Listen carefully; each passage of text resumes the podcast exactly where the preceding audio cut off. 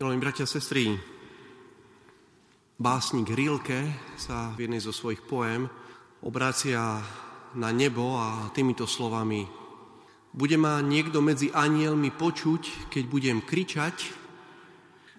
Také troška aj smutné zvolanie, možno, že by sme ho mohli prisúdiť, pripočítať celému ľudstvu. My sami možno niekedy sa pozeráme hore na nebo a, a sa pýtame, tá pán Boh vôbec vie o mne, jak sa mi tu darí, aké mám ťažkosti, vôbec má tam niekto o mňa záujem. Bude ma niekto medzi anielmi počuť, keď budem kričať? Drahí bratia, sestry, Vianoce sú jasná odpoveď, že nás tam hore počuť. Máme prvý deň roka a sám Pán Boh k nám prichádza a v prvom čítaní ktoré je veľmi staré, veľmi archaické. Je to z knihy Numery. Sám pán Boh dáva Možišovi slova, ktorými má žehnať Židov a potom celé stovky generácií. Tie slova majú viac ako 3200 rokov. A pripomeniem, aké požehnanie aj my teraz dostávame. Ako dôkaz to, že Pán Boh má záujem o nás. Pred chvíľočkou sme počuli. Žehná nás Pán, ochraňuje nás. Ukazuje nám svoju tvár. Rozžiaruje svoju tvár nad nami. Je nám milostivý a daruje nám pokoj. To je pasia s takýmto balíčkom vstupovať do nového roka. Potom už nech sa deje, čo chce, keď vieme, že Pán Boh je s nami. Ale Pán Boh pokračuje ďalej, lebo toto pacholiatko, tomuto dieťatku, my ľudia sme dali mamu. To je dar ľudstva pre Boha. Sme mu dali matku. Ale na kríži o 33 rokov on, on nám ju potom vráti. Hľa, tvoja matka. Bohrodička je aj naša matka.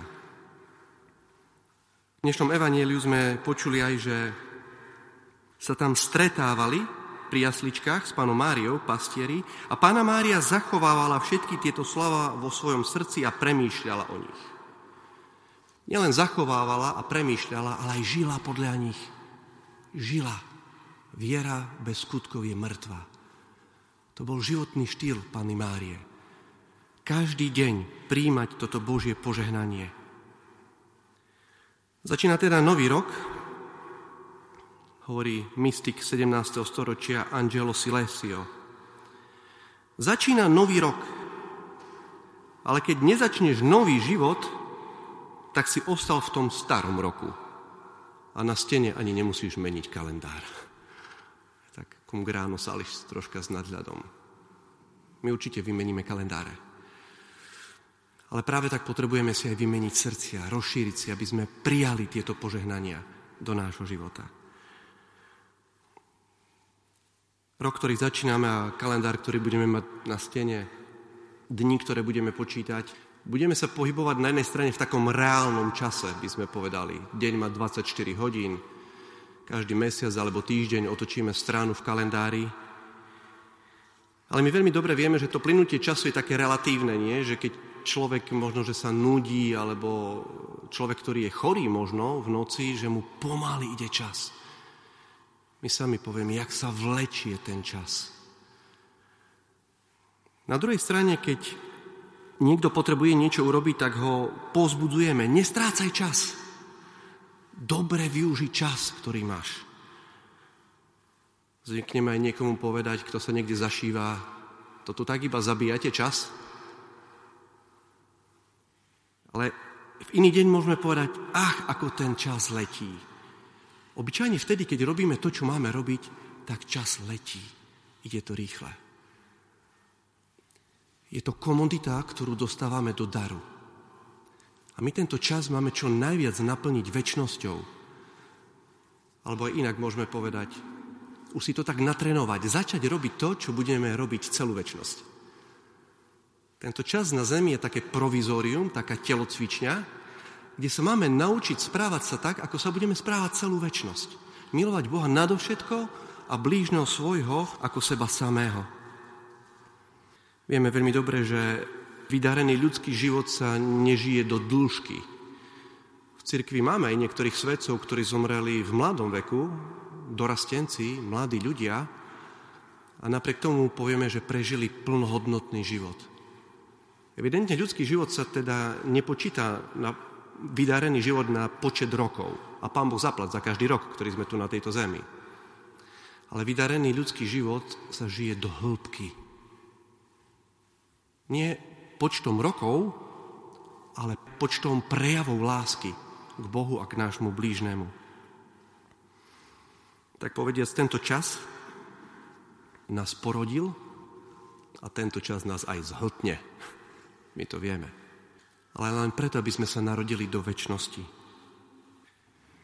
Niekedy v minulosti sa čas e, počítal, aj teraz môžeme počítať čas presýpacími hodinami, alebo slnečné hodiny, vodné hodiny. A prvé mechanické hodiny, tie, ktoré udierajú na veži, v stredoveku skonštruovali mnísi kláštoroch, neukazovali každú minútu, ale odbíjali hodinu, každé tri hodiny odbíjali čas. A odbíjali im ten čas preto, milovaní bratia a sestry, aby sa zastavili. Keď odbíjali hodiny, mali sa zastaviť. Keď sa teraz pozrieme na naše hodinky, tak máme pocit, že nás zrychľujú. Rýchle, ešte toto, ešte toto. Ale oni sa mali zastaviť aby si skontrolovali svoju cestu do väčšnosti. Mali sa zastaviť pre modlitbu. Aj my sme teraz prišli do Božieho chrámu, aby sme tak postáli na začiatku tohto roka a prijali tieto Božie požehnania. A rozhodli sa, že tento rok aj s príhovorom Božej Matky, Bohorodičky naplníme Božou láskou. A chceme naše zamyslenie ukončiť eh, tiež takým starovekým príbehom zo starovekého Ríma. Pompilius Lenatus bol, mm, bol druhý rímsky kráľ. To bolo ešte pred cisárstvom, nástupca Romula. A keď viedol svoje vojsko do boja a boli zhromaždení pred bitkou, tak večer predtým sa mu zdalo, že generáli, ktorí mali viesť vojsko do boja, že sa boja, že pochybujú, či vyhrajú nad nepriateľom. Rozmýšľali, či sa nemajú zdať alebo zutekať. On si zavolal tých generálov do svojho stanu kráľovského, zobral svoju bakulu a v zemi urobil taký kruh okolo nich. Prešiel okolo nich, taký kruh urobil okolo nich. Oni sa spýtali, že to čo má znamenať. On im povedal, z tohto kruhu nevystúpite vonku, kým mi nepoviete, či chcete bojovať za Rím, alebo či chcete zutekať. Oni predtým, než vystúpili z toho kruhu, povedali, že aj zomru za Rím. Na druhý deň dosiahli vynikajúce a slávne víťazstvo. Tak aj my môžeme sa nechať pozbudiť týmto príbehom a ešte predtým, kým vyjdeme z tohto kostola, robíme pevné rozhodnutie, že v roku, ktorý je pred nami, budeme žiť pre Krista. Amen.